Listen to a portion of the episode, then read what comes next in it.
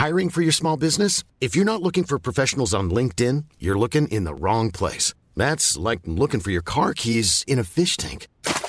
LinkedIn helps you hire professionals you can't find anywhere else, even those who aren't actively searching for a new job but might be open to the perfect role. In a given month, over 70% of LinkedIn users don't even visit other leading job sites. So start looking in the right place. With LinkedIn, you can hire professionals like a professional. Post your free job on linkedin.com slash people today.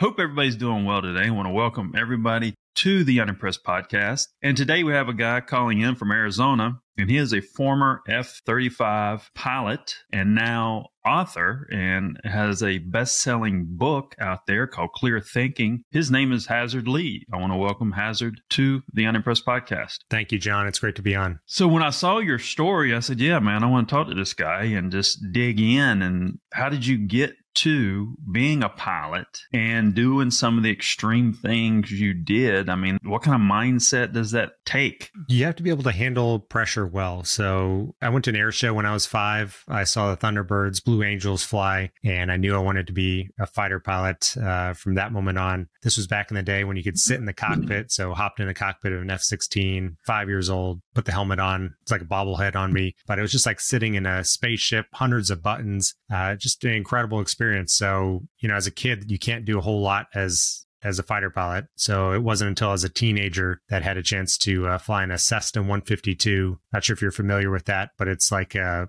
basically a lawnmower with wings. And so I had a chance to to fly in that for the first time. Knew that's what I wanted to do and applied to the Air Force Academy. Got rejected, so I got a I should have known better, a crisp white letter from them. You know, if you get in, you get a packet. So I got a crisp white letter and opened it. Said, unfortunately, uh, you know, we don't have room for you. Good luck with your endeavors. And uh, you know I was pretty uh, disappointed with that. And a couple weeks later, I got another letter saying if I went to a prep school called New Mexico Military Institute, if I did well there, then I could go to the academy. And so went there, did well enough to get to the academy, got selected for pilot training, and then uh, went to pilot training. So that's kind of the the background up to uh, to flying for the Air Force. Now, when you you talk about training, how does the military turn you down? What are they, what are they looking for, and what did you have to learn at this school? Yeah, so the Air Force Academy is a little bit different. It's very academic heavy, so it's not like we're going off and, and flying very much at the academy. So my grades just weren't weren't good enough. It's uh, really competitive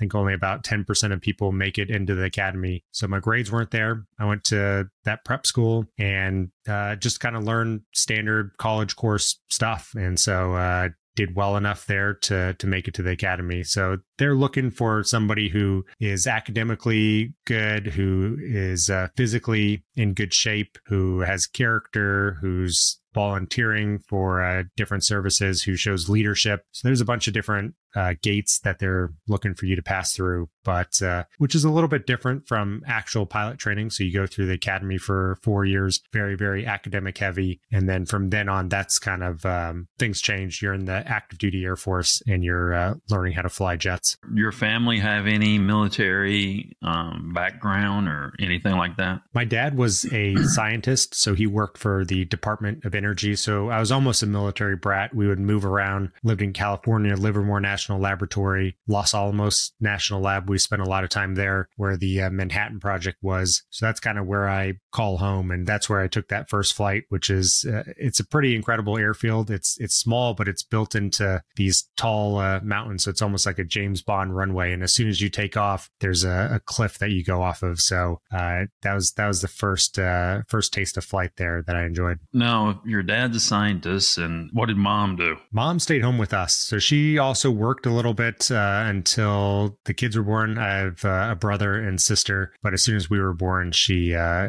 she stayed at home. So, what did mom and dad think about their son going to be a fighter pilot?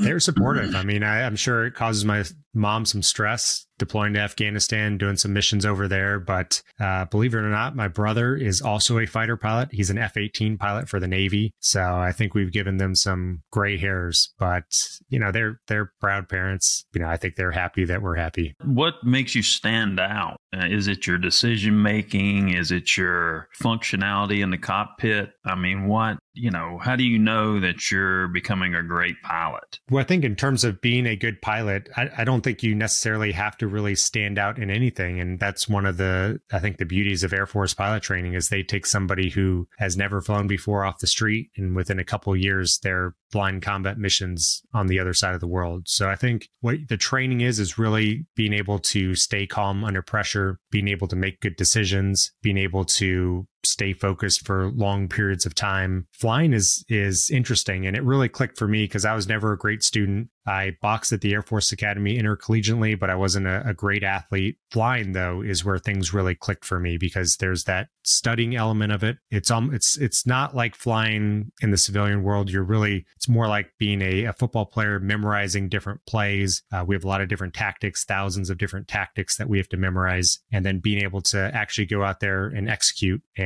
there's a lot of pressure. You know, sometimes there's a thousand people that have touched the mission. So everybody from spies on the ground to intelligence operators to uh, tanker crews. So we refuel from airborne tankers and uh, they'll launch from different continents all to refuel us and we're the last link in that chain. And if we screw up then you know we screw up the work that they all did and that target may never resurface again. So there's a lot of pressure. You can imagine like the movies those big uh, screens up on the board the joint operations centers everybody's watching what you're doing. So you know there is some unique circumstances that we get ourselves into, but I think it goes back to the training that we get. Because when you, you know, when you get on an airplane and you look left and you see the two pilots sitting up there and you see it looks like a gazillion buttons, right? And you've got to memorize a thousand maneuvers and you're fighting potentially fighting against an enemy. How do you learn all just just the buttons in a in a cockpit? I mean, that's that's a lot of different things and moving parts. How do you wrap your head around that initially? It's challenging, and I had a chance to do it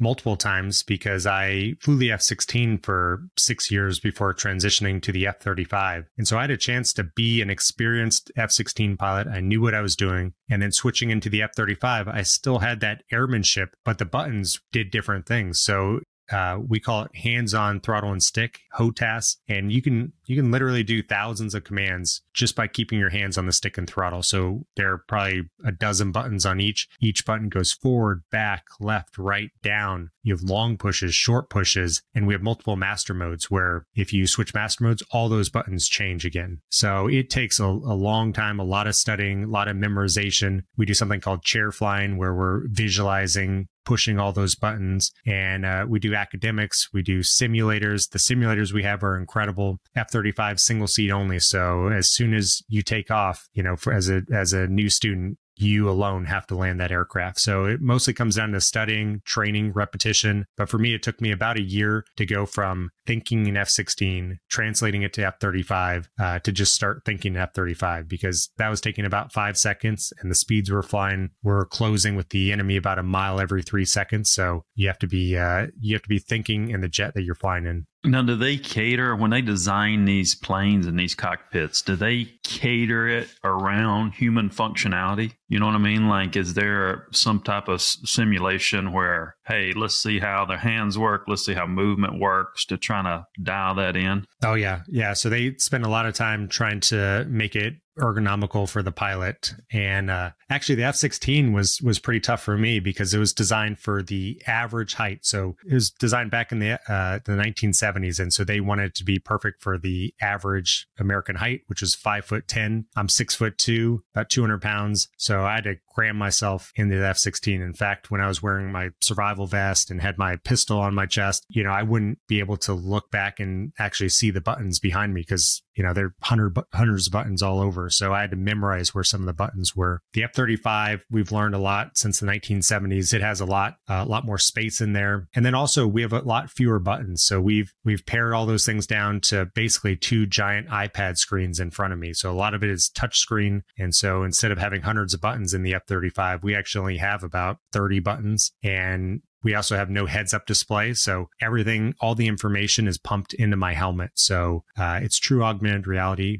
When I'm flying, I see symbols over all the good guys, and those symbols follow them around with all the information I need to to work with them as a team, and then symbols over all the bad guys and what I need to do to engage that threat. And then at night, we have multiple cameras around the jet that can see in the pitch black and it fuses that all together and pumps it into my helmet so that if I want to, I can see through my body, see through the jet. So it's really incredible what these jets do uh, to be able to increase our situation awareness so we can be effective on the battlefield. So, your first big interaction, military interaction, did you know what you were getting into like 24 hours before? Uh, are these things that are on the fly? Do you have to prepare? What was going through your head for this first experience? So, it depends sometimes you'll be um, kind of on a response force. So if something kicks off, you'll be ready to go. So we did that quite a bit. But for our deployment to Afghanistan, we knew we knew several years in advance when we were going to go. We weren't quite sure the location, but we knew we were going to be deployed. And so I actually I, I really wanted to go on the deployment. So I stayed back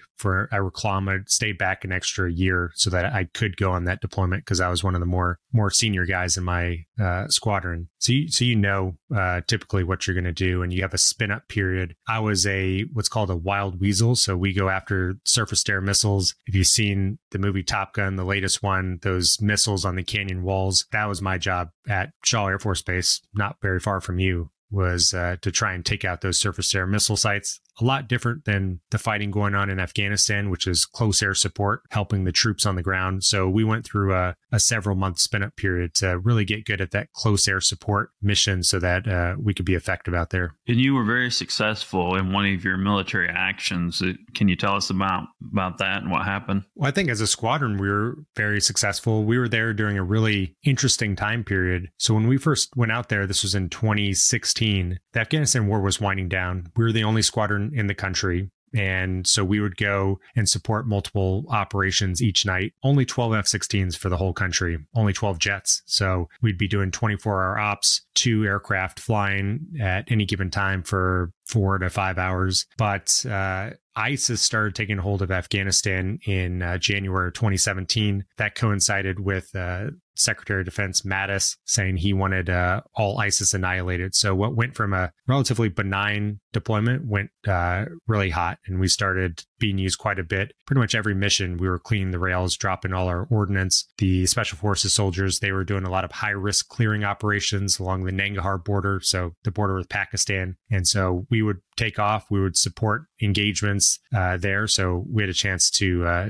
to really help uh, help the battlefield, which is which is what you want to do as a fighter pilot. Now, would you say you have no fear? No, I, I definitely have fear. Um, what's interesting though is I've had several times where I've almost died uh, flying, and every time, and this isn't to like sound macho or something every time there's been no fear in the moment. It's been, I think the best way to describe it is detached curiosity, where you're just kind of curious what's going to happen. And the fear, you, are actually, you're just focused on getting out of that moment. And it's, and it's pretty interesting. You know, we can do things uh, just sitting here. You can meditate, you can try to calm the world around you, but it's really a, a life threatening circumstance where all that noise goes away and you're fully focused on how to get out of that. So it's actually something that uh, looking back is somewhat enjoyable, but uh, uh, after you almost die, the fear comes later that night when when everything's calmed down. You're back uh, at your base. Maybe you're trying to sleep. That's when uh, that's when the fear happens. So I would think if it's very tactical, um, very thought driven, and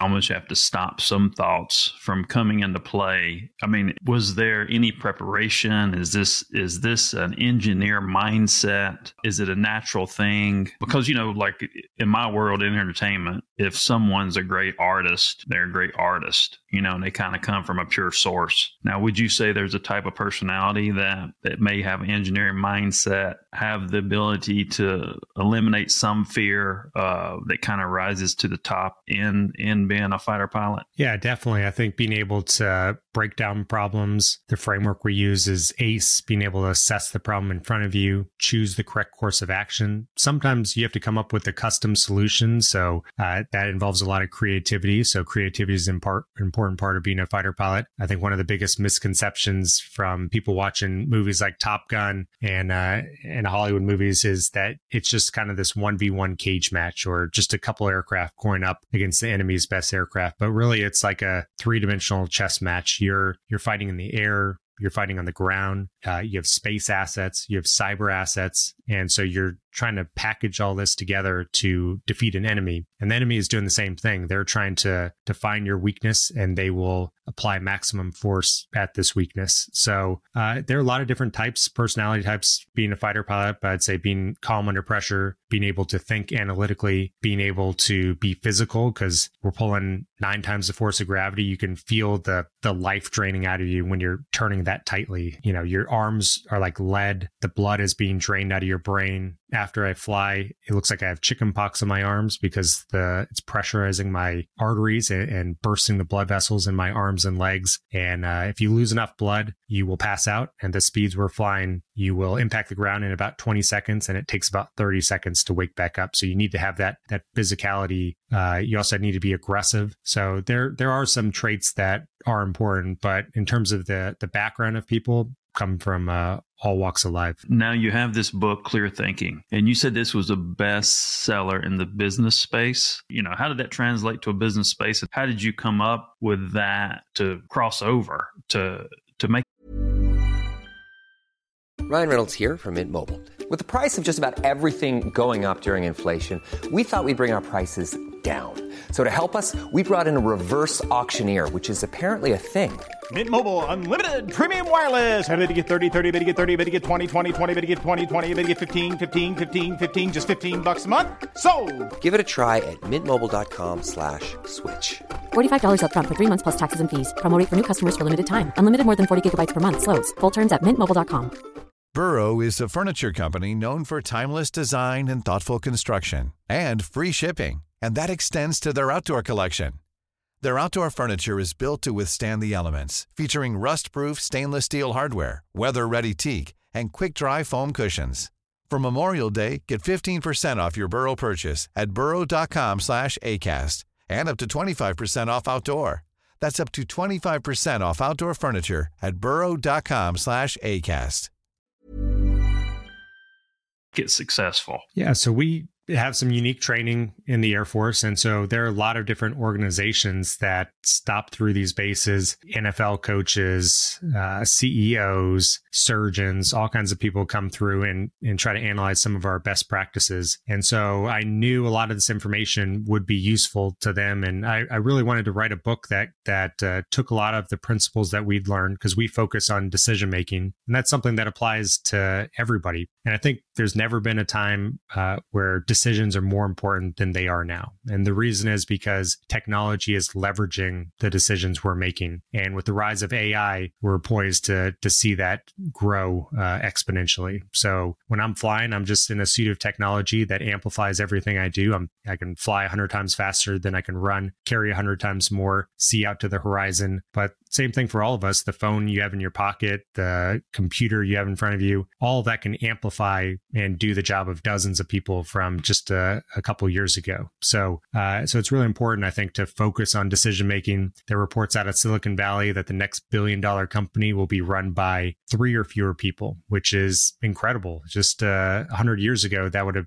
taken hundreds of thousands of people. A couple of decades ago, that would have taken thousands of people. And now three people are going to be running a billion dollar company, which means that each decision that they're making is highly leveraged. And if you can just take one of those people from getting their decisions right from 80% to 82%, that's worth uh, $10 million. So it's really important to, to focus on decision making because I don't know about you, but I wasn't taught any decision making principles in school. It wasn't until I became a fighter pilot that I really started learning that. And that's something that that goes back for us about 50 years to when uh, Colonel John Boyd developed kind of a famous framework called the OODA loop. What makes you make a good decision? Yeah, so it's a three stage process. So, first is being able to assess the problem in front of you. If you can't assess the problem in front of you, you're never going to be able to consistently make good decisions. Now, you know, we can dive pretty deep into that. So being able to assess the problem comes down to for us being able to have a good cross check, being able to find the variables in front of us that are going to be important for our phase of flight. So when we're taking off, it's going to be different from when we're employing missiles to when we're landing. And really the key is finding variables that adhere to what are called power laws. Most of uh, most humans, you know, we've we've evolved to think linearly. You walk 30 steps, you're 30 steps away. But most variables don't adhere to linear principle. They adhere to power laws and they're really amplified by by technology. For instance, when you're flying, you know, if we have to eject, if you're going Mach 1.6, the force on your body is 300 times the force of your hand if you're sticking it out of a car window going 70 miles an hour.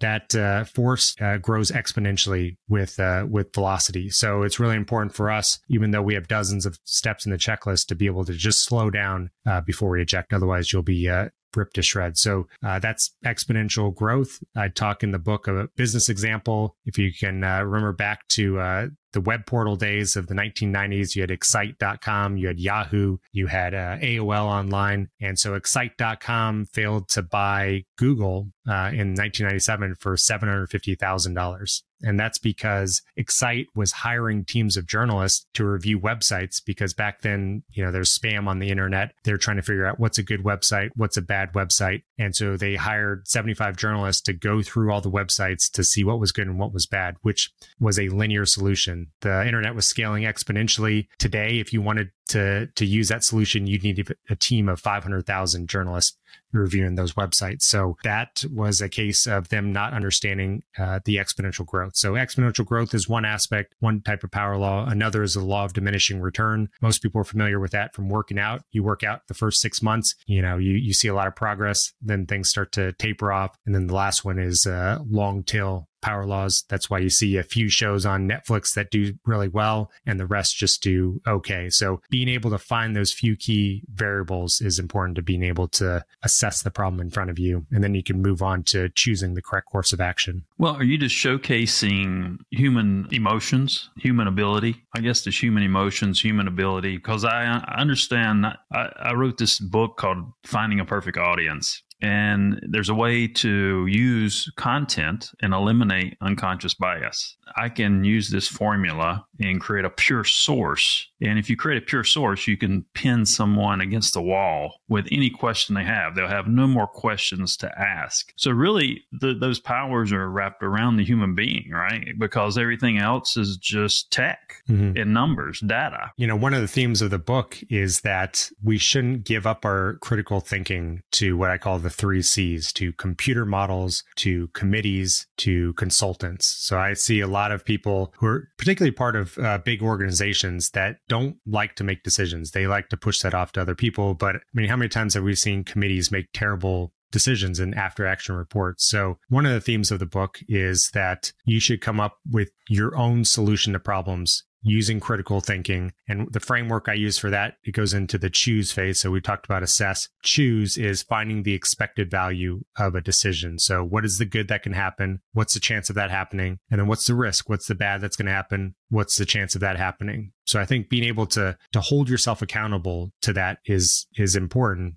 um, before you start going to these these external sources, these other tools. They're just tools to aid you in your decision making, as opposed to uh, to pushing it off to other people that make decisions. So I think it it starts with the person. Well, I mean, if you think about that, that's pure source. I think the CEOs are making a mistake because in my process, I mean, if you're going to let a I don't know what you call it when you interview 100 people you know, a group interview to try to bring in data for a business. That's a very that's very fractional information. And then if it's a third party company that they hire outside of their internal environment, then you're dealing with another disconnect because that third party company uh, is going to go out here and do the survey, but they don't even really know the sensibilities of the business. You know, so that's kind of a you know that kind of goes hand in hand. That some of the that thought process you said about CEOs is costing them money. Mm-hmm. Yeah, I agree. Right? Like you see, you know, focus groups aren't aren't the best tool for seeing what's good art and what's not. And so I think mm-hmm. there's,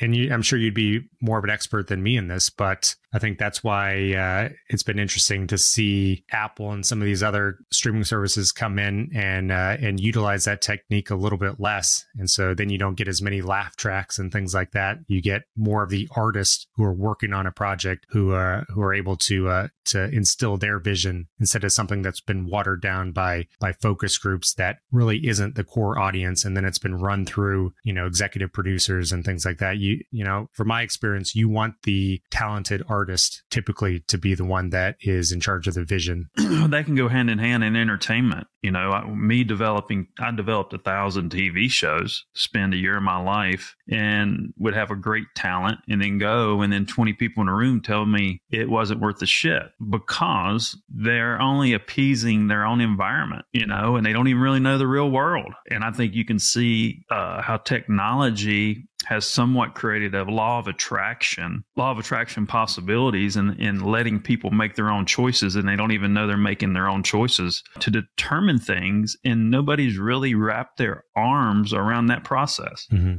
Yeah. You know what I mean? That's weird to me. Yeah. And in some ways, I think it can be a good thing. You know, social media has allowed unlimited leverage. So, you know, there are obviously problems, but anybody with a camera can now make a show and they can make it in their own vision because it doesn't take 500,000, a million dollars to, to make a show anymore. And this is something that I get a chance to do on YouTube. I make some some interesting content. I flew in the first civilian F-16. Got a chance to go in the zero gravity uh, aircraft that you know replicates uh, zero gravity from space and and do some interesting things. But if this were back in the day, I would have had to pitch, you know, raise money, pitch some of these networks, and there's a good chance they would have said no to this. But because the barrier for entry is so low, I can go out there, do it on my own, and uh, and really follow my own vision instead of having it watered down by you know a bunch of other people who might not see my vision. We just hooked up with tiktok. I mean we were a meta partner for four years one of 30 companies in the world to meta partner. And tiktok came and made us an offer uh, to help be an agency uh, for their live creator network program. And i got a got a couple of guys coming in. A couple of their big wigs want to come in and talk to me. But when i look at that structure uh, that's micro tv development i think things if you can if you can understand pure source and then you can understand society. And I think another part, what I want to say earlier is is businesses because they are so insulary uh, with their own environment, they they don't pay attention to society. You know, because when I'm looking at this TikTok thing, I could create Disney, I could create Disney World around this model, and they don't even know it. It's, it's creating a pure source for talent, right? And it's linear to society. And that's kind of hopefully that makes sense or whatever. But if you're not paying attention to society and you're in a corporation and you're only paying attention to your environment within that corporation, you're going to have problems. And it sounds like you could you that resonates with you as well uh, in a way, right? Yeah, absolutely. I think it allows it, yeah, prevents that uh, that groupthink from happening. And so everybody has a chance to to put out content to see if it works. You know, there's there's an interesting genre YouTube of people that are into watching elevators like operate, and it's like millions and millions of views. That would have never gotten picked up by some uh, executive at uh, at an entertainment service. So, and actually, what it does is it can help people. I think with some uh, like autistic people, it helps them the mechanical nature of watching elevators open and close, and so they're getting tens of millions of views on YouTube. So you're you know everybody can have you can find a lot more niches i think with with social media now what's the narrative you're an you know former fighter pilot still fly uh, have the book out. What's your mission now moving forward? Yeah, right now I've been talking about the book. Fortunately, it's done really well. So as as you said, best selling book, number two book on the Wall Street Journal. So a lot of businesses have been asking me to come in and, and talk to their organizations. I really enjoy being able to distill down some of the lessons that I've learned as a fighter pilot and and share it with them. Um, I really enjoy making some of these YouTube videos that we do. I the last one I took UFC fighter Tito Ortiz and put him in the centrifuge. He wanted to see if he could withstand the G forces. So that was a that was an interesting video to be able to do. So I really enjoy you know entertaining people with some of the avi- aviation stuff that we do and educating them because there's not a lot of people in this space that are doing that. So, you know, I've really enjoyed writing the book. I wrote every word of it. It took me uh, over 500 days in a row without missing a single day writing it. Um, so, you know, I, I just enjoy enjoy sinking my teeth into to different projects like that, and also flying, flying the F 35 it's an incredible jet. You know, there's there's nothing like it. So it's uh, it's pretty good right now. So when you make a decision, if you have a question or you see something and need to respond, whatever it is, the first ten seconds, I always say the first ten seconds of perception is everything, and then there's a second thought process where you start rethinking that first ten seconds. Do you go with the first ten seconds? Yes, typically typically your first instinct is going to be the right one. So there are different levels of decisions. Some you have have split second you know even even as a fighter pilot most decisions aren't split second. You do have like five to ten seconds to make the decision. Some are split second. You see a, a face full of jet in front of you. You gotta move the stick otherwise you're gonna crash into them. Others you have five ten seconds. Some you have a few minutes. Sometimes we're planning missions that are years into the future so you have a lot of time to be able to assess the problem in front of you. But the assessment phase actually responds back to uh, those power laws. So the law of diminishing return, those first 10 seconds, you're probably going to learn just as much as the next, you know, two days combined. So, you know, if, especially if time is a factor, which I think it is for most people, we're inundated with hundreds or thousands of decisions and we just need to wait our way through it.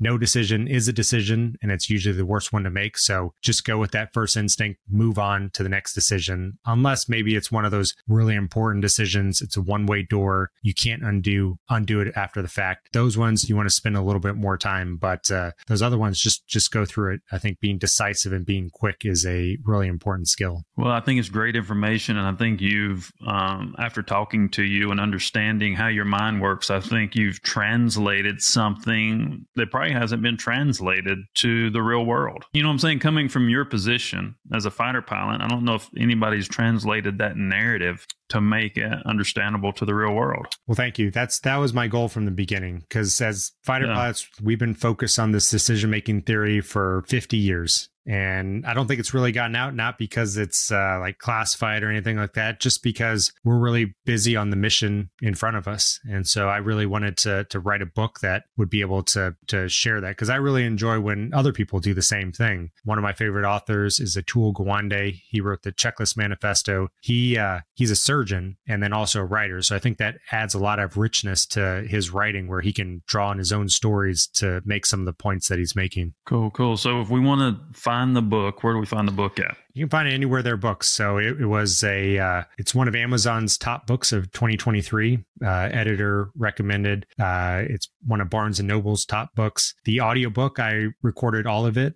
and for the first time in audible history recorded parts from the jet um, so that's a pretty interesting thing for people that want to pick up the uh, the audio book but yeah anywhere you find books you'll be able to find it it's called the art of clear thinking uh, and then Hasard Lee is spelled with an S, so H A S A R D. Well, I think it's been a great conversation. I appreciate you coming on the show. Ladies and gentlemen, this has been Hasard Lee, and I'm John Edmonds Cosma, the CEO of Bang Productions.